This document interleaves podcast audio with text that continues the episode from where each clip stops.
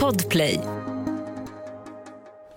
Det där, den här är ju en av de snyggaste humlorna. Du Alltså. ser, det sa jag Och- förut också. Jävla skit. Nu hoppar den ner Den precis. Ja, ja, nej. Haghumla, en av de snyggaste arterna vi har i Sverige tycker jag. Det här är Humlebjörn, eller Björn Cederberg som han ju också heter. Han och Naturlyckas Ola Jennersten har redan förlorat sig i alla surrande humlor som finns här i Olas trädgård på landet utanför Uppsala. Jag tänkte att du skulle få klappa den. Vill du klappa en humla? Ja, det är klart. Ja, ja. Det här är Naturlycka, en podd om vad vi människor kan göra för att vår plätt på jorden ska vara en plats där växter och djur vill leva.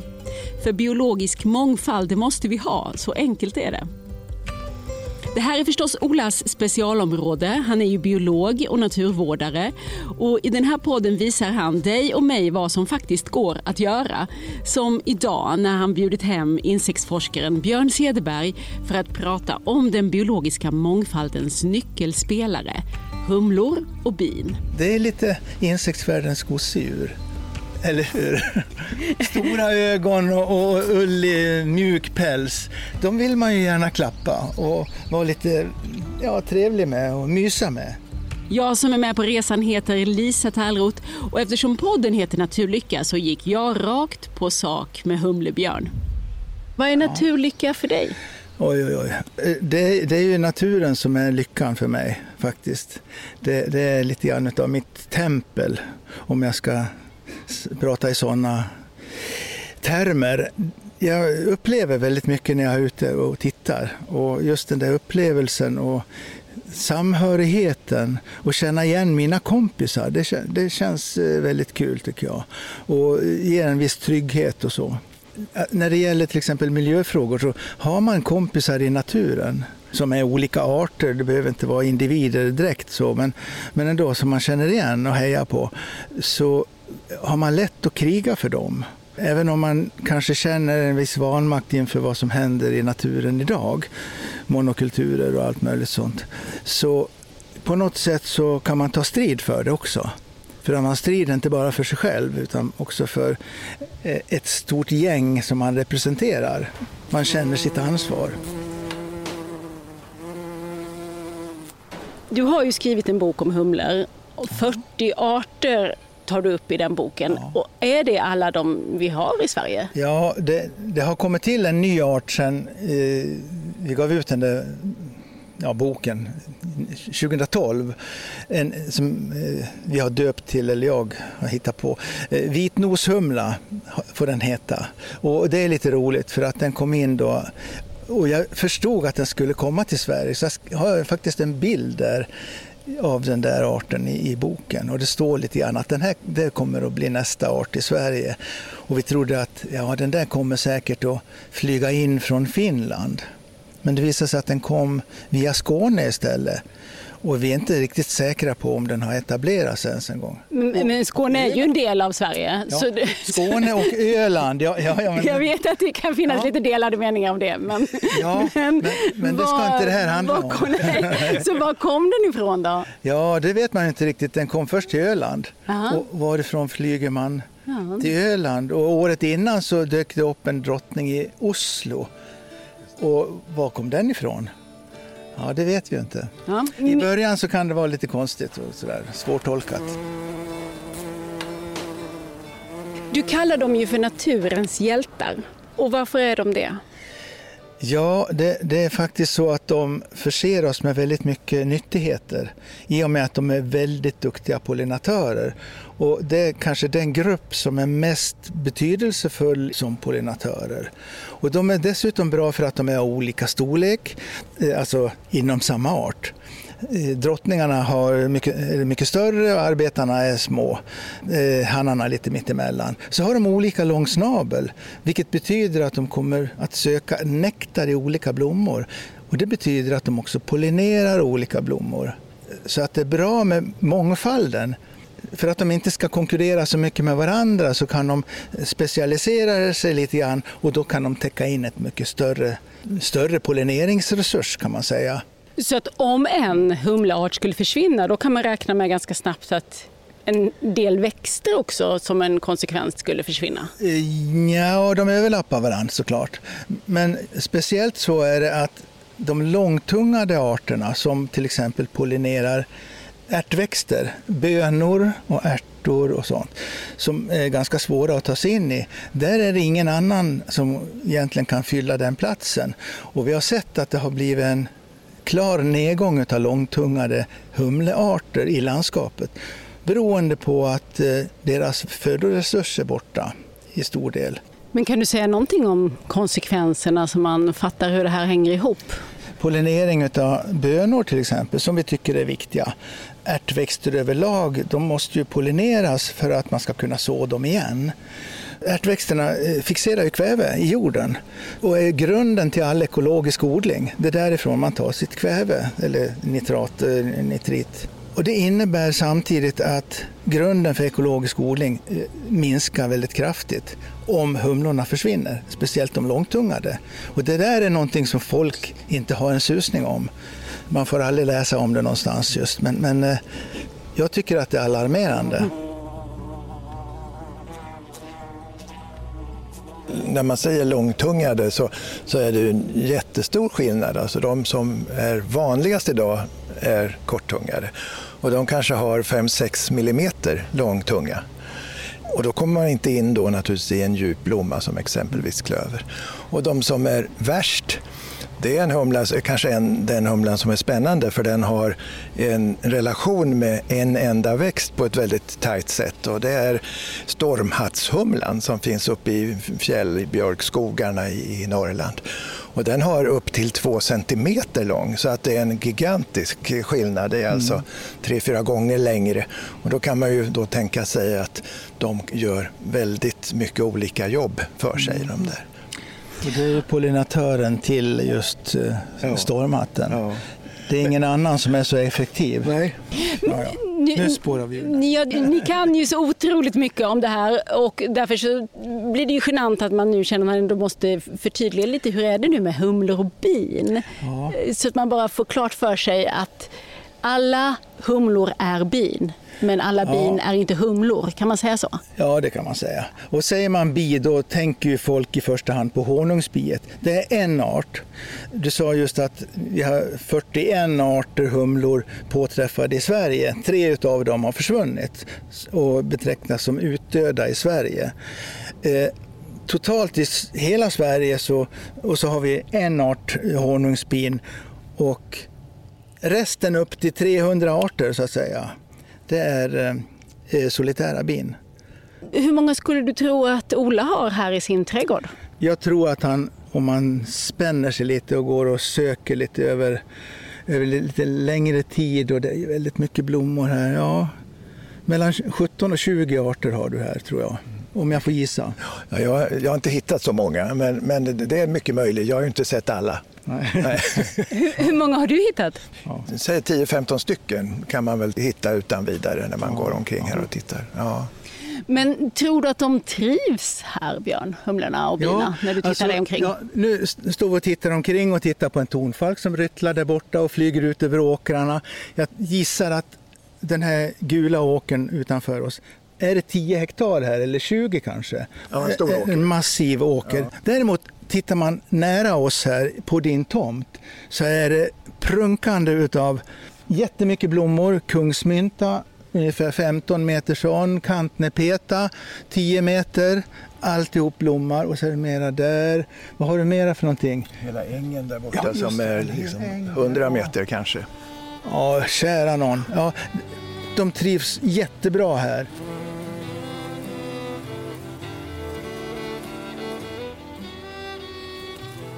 Gör Olas humlor, om jag får kalla dem så, de som bor här i hans trädgård, gör de nytta inte bara i hans trädgård utan ja, i ett vidare område? Ja, det är en väldigt bra fråga. Man har undersökt det där.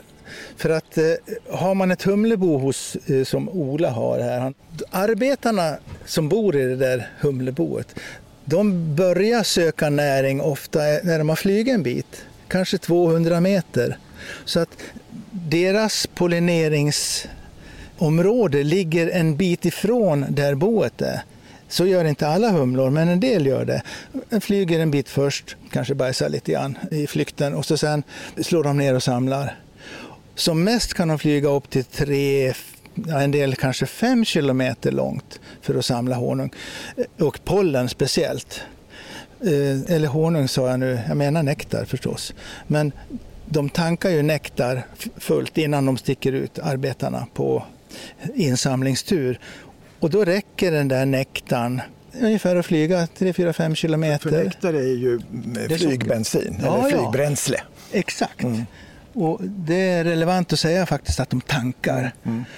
Och intressant för dem är att de faktiskt kan stanna lite grann här och var och fylla på tanken. Mm. När det börjar sina så kan de ta till reservtanken, dyka ner i något dike och, och suga i lite nektar från en del blommor där. Och så kan de tanka upp och så flyga tillbaka då med, med pollenlasten. Men, så, som då är till larverna? Ja, de som ska växa det är larverna. Insekterna själva, humlorna själva, de, de har ju växt klart. Men larverna måste växa och bli stora och nya humlor. Och då är det pollen som är viktigaste näringskällan, egentligen enda näringskällan för dem. Det är proteiner och en del annat som är viktigt för dem att växa på.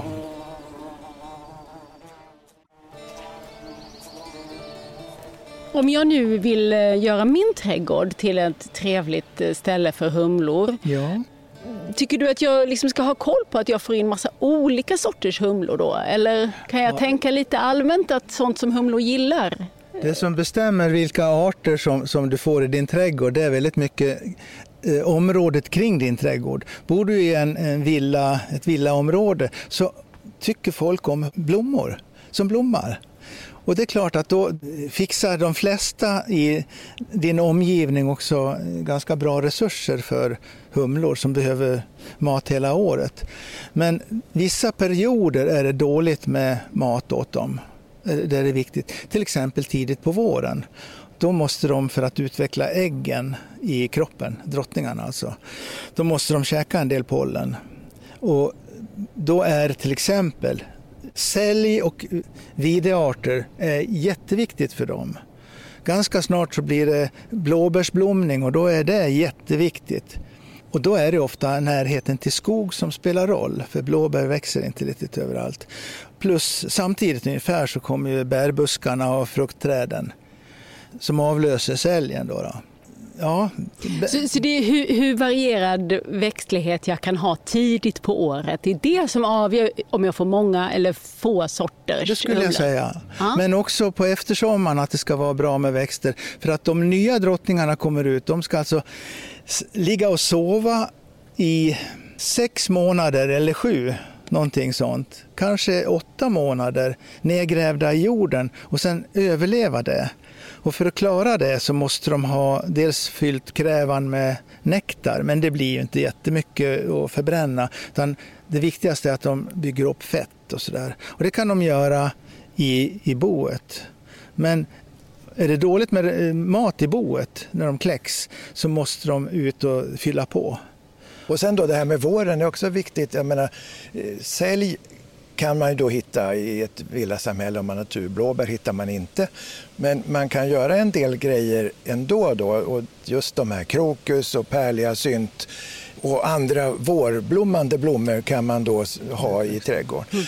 Och framförallt de här lökväxterna kan man ju sitta precis överallt för att humledrottningen som vaknar och är lite trött får massa god mat på en gång. Ja, ja vi har pratat mycket om käket nu för humlorna, ja. vad de behöver äta. Men deras bo, där har ju du också fjäskat lite extra för humlor och bin, Ola. Du har ju byggt en, ett helt bostadsområde här.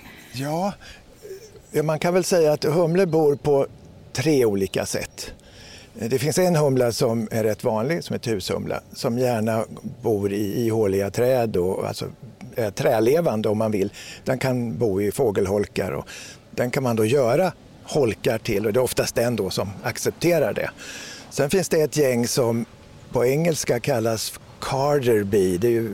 Den kardar eh, mossan och gör ett väldigt ytligt bo utav den. Och sen har vi då våra jordhumlor. Ja, och, och det kan väl du berätta om för att du brukar ju gräva efter dem. Jag tycker det är lite ja, spännande. Ja, ja men de, de behöver isolering de värmer upp sitt bo. Och var finns det isolerade håligheter? Jo, i marken där det finns sorkar och där det finns möss. Det är till exempel vinterbor. Åkerhumla exempelvis. Ja, åkerhumla, haghumla, mm. backhumla. backhumla. Ja, ja. Det, det, är ett gäng arter där mm. som bor i vinterbon av sork. Om man har tittat på vid snösmältning då ser man ofta rör av eh, gräs som ligger som är sorkgångar som är isolerade lite grann med gräs. Men rätt vad det är så stöter man på en ungefär melonstor boll, eller ja, lite mindre än en handboll, som är, består av gräs och mossa inuti. Det är ett vinterbo av sork. Och det är jätteattraktivt för åkerhumla och en del andra. Det kan man ju efterlikna genom att lägga balar av halm kvar någonstans eller att man krattar ihop, när man krattar vår, eh, gräsmattan på våren så river man upp en del mossa kanske.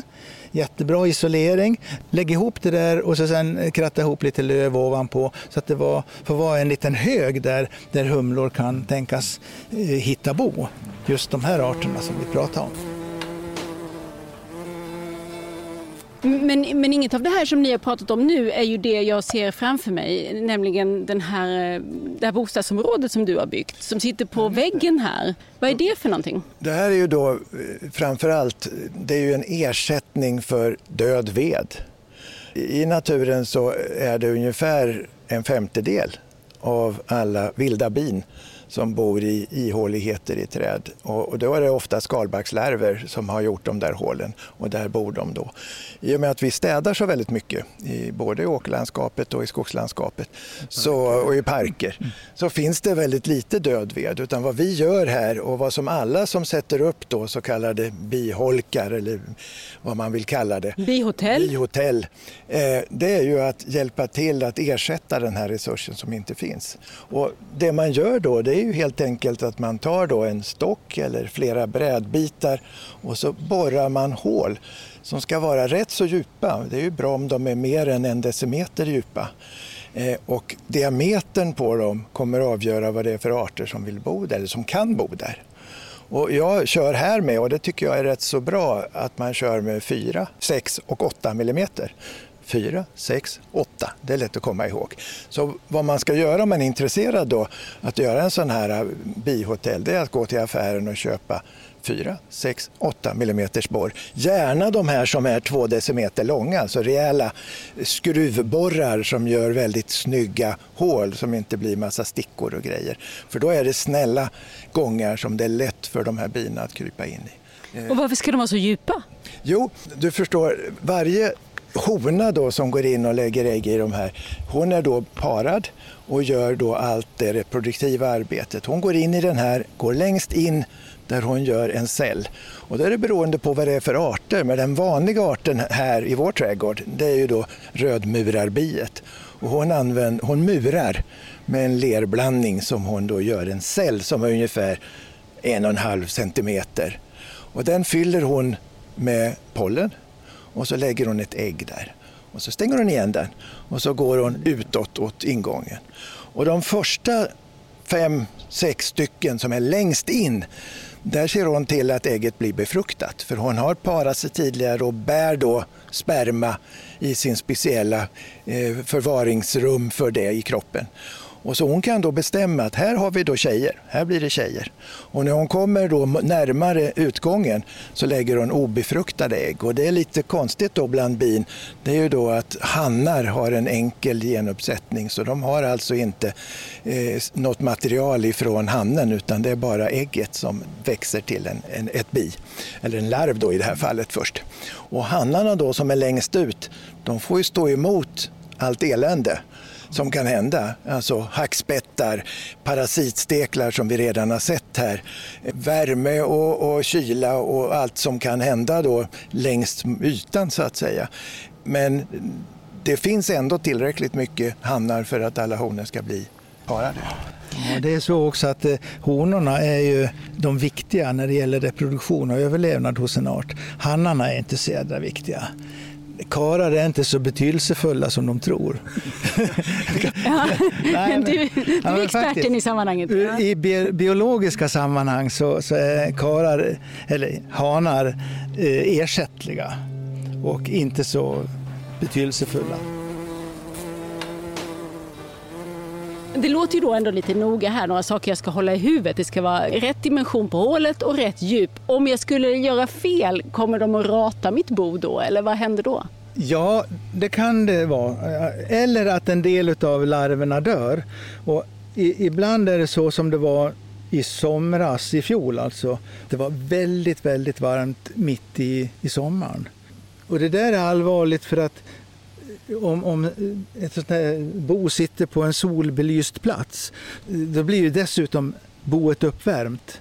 Det kan ju bli stekhett så att eh, över 50 grader och då dör ju direkt alla larverna där innan de har käkat upp pollenet och då blir det precis som hela röret blir igenproppat av torkat pollen som de bina som ligger längst in, honorna, de kom, tar, tar sig inte igenom det här. Så de dör inne i boet. Och det där är ju inte bra. Därför är det bra att sätta upp de här bona, inte så jättesolexponerat. Östläge är ganska bra. Att det är lite skugga under en del av dagen, också bra. Jag har ju sett att det har dykt upp i trädgårdsbutiker och sådär, sådana här små ofta ganska söta bon gjorda mm. som små stugor med, med rör i. Och eh, jag tänker de är väl inte två decimeter djupa, de ser ganska små ut. Är det... Vi ska säga utseendet har fått bestämma de ska inte sticka ut så mycket från väggen, tycker den som tillverkar det. Och det innebär då att, att eh, deras funktion blir kraftigt försämrad onödigtvis. Hade de varit till exempel två decimeter djupa så hade de varit väldigt mycket mer funktionella och många fler bin hade kunnat bo där och klara sig dessutom, överleva.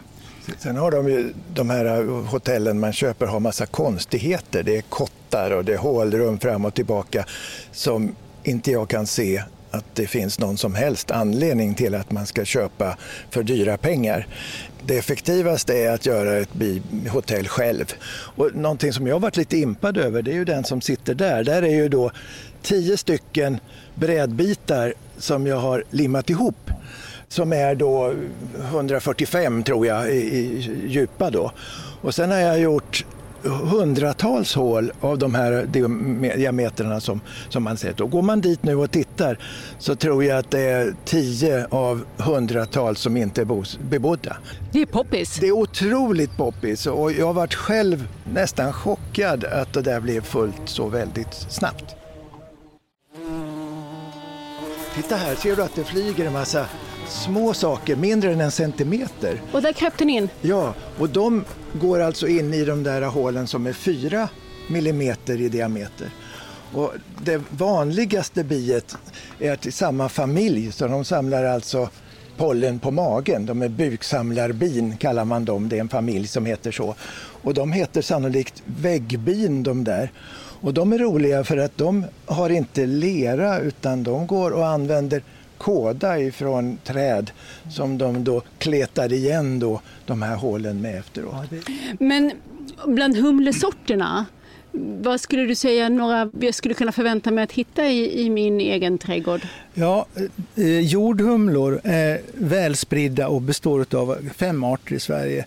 Och den vanligaste är mörk jordhumla och den finns i all kulturmark nästan. Och den dominerar även på åkermark och sånt där och har blivit väldigt extremt vanlig skulle jag säga. Den eh, har ett gult band över bakkroppen och oftast gul krage också. Det är liksom den bilden man har av humlor. Det är att de har svart med gula ränder och vit i rumpan. Och där är jordhumla. Det kan du ha som eh, utgångspunkt. En annan det, det är den här. Den ska du också lära dig. Och nu, den hade du i fickan? Ja, men jag tog upp den. Jag tog den medan vi pratade här. Jaha. Det här är en hanne utav stenhumla. Och det du ser nu det är att den, nu tog jag den i benet och du ser att den är gul i nosen och har lite gul krage, eller hur? Och nu får du chansen att klappa den där. Ja, försiktigt och oh, fint. Ja då. Vingarna är Ja, de surrar. Den, den surrar verkar lite uppretad Men den av att kan inte stickas nu eller någon annan gång heller. Och sen är den helt svart i övrigt och har röd rumpa, alltså klarröd nära på. Det är alltså stenhumla. Just det, lukta på den för det är jättespännande. Ja, men det... Det brukar... Ja, det, den har eh, gjort sig av med den här ketonerna. Ja. Det luktar sån här grönmögelost utav den. När, när den blir arg. och det är den nu. Det finns också andra humlor som är svarta och röda. Den vi pratade om förut var tjuvhumla. Och den är betydligt större, den är dubbelt så bred som den här och mycket större. Och Och finns i fjällen. Ja, just det. Nej, just det. Mm. Och så sen ett par till arter, två till arter som, som vi kan stöta på i trädgården här. Mm. Gräshumla och haghumla. De Du är- kan dina 41 arter. Ja, just det. Jo, men det är väl såklart. Ja. Jag förstår att jag kanske inte är i rätt sällskap för den här frågan, men nu är vi ju ändå i en trädgård och vi står här alldeles intill Olas eh, trevliga veranda och, och fikaplats här. Vill man ha humlor och bin som surrar kring en i trädgården? Är det inte det som är, vi, många vill vifta bort under sommaren? Humlor kan ju stickas, eller bränna sig ju en människa, men det är ju, man sticks ju med en gadd och, och det gör ont eh, om man har otur och, och sätter sig på den. Och man kan, om man är som björn, att man låter dem stickas många gånger så kan det vara besvärligt. Getingar gör också ont, men allihopa de här sticker ju inte av ondska. Utan de sticker av att man trampar på dem, att man får in dem innanför skjortan eller på något sätt bråkar med dem. Om man sitter still och äter mat. Jag kommer ihåg, jag satt ute på en restaurang i, i, nere i Småland och det var kanske 50 getingar som flög runt omkring mig och ville äta min mat. Inget händer om man bara sitter still.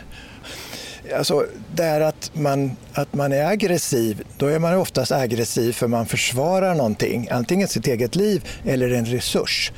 Och i getingfallet och i humlebofallet, där är ju resursen boet. Där finns alla ynglen, där finns alla insamlade pollenkorn och nektar. Det försvarar man med liv och, med, med intensitet, speciellt då getingar om man får, kommer en sån. Men här ute och för de här solitära bina och getingarna, de har egentligen ingenting att försvara. Så de är, även om de har en gadd så ska mycket till att de använder den. Jag har, all- jag, en gång har jag blivit stucken av en liten solitär när jag klämde den mellan fingrarna och det tyckte jag han gjorde rätt i.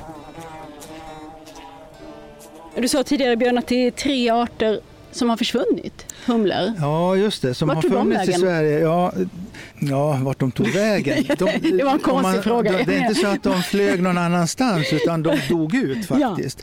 Och på det sättet försvann de. Och de arter i Sverige som sitter risigast till, bland humlorna till exempel, det är de alpina humlorna direkt beroende av klimatförändringarna och egentligen värmeböljor som drabbar fjällområdena. När det blir 30 grader varmt på fjällen så kan inte de här alpina humlorna flyga för de, de eh, får värmeslag. Och hur fort de där kommer att dö ut, det vet vi ju inte då.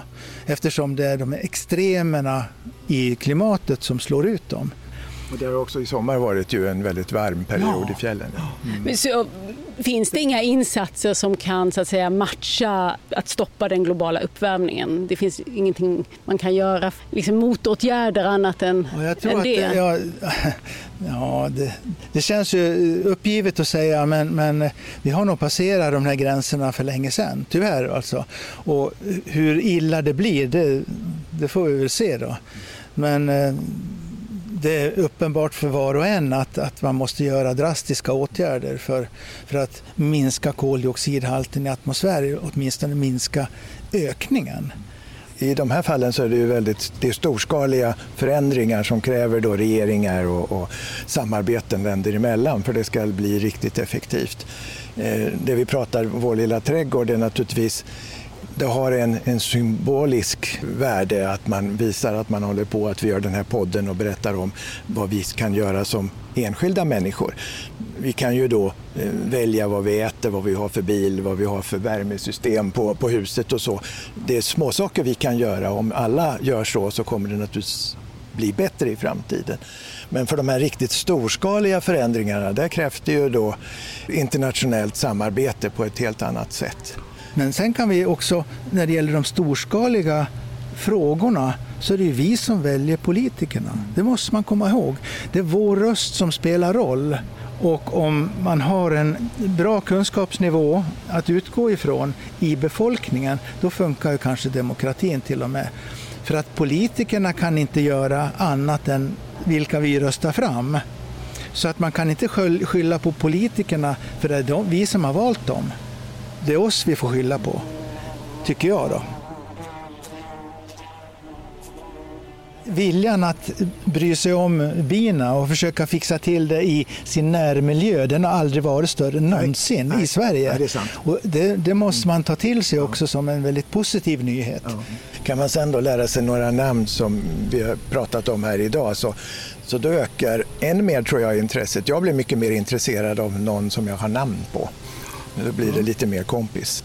Jag såg här ett, ett bi som flög på Kungsmyntan.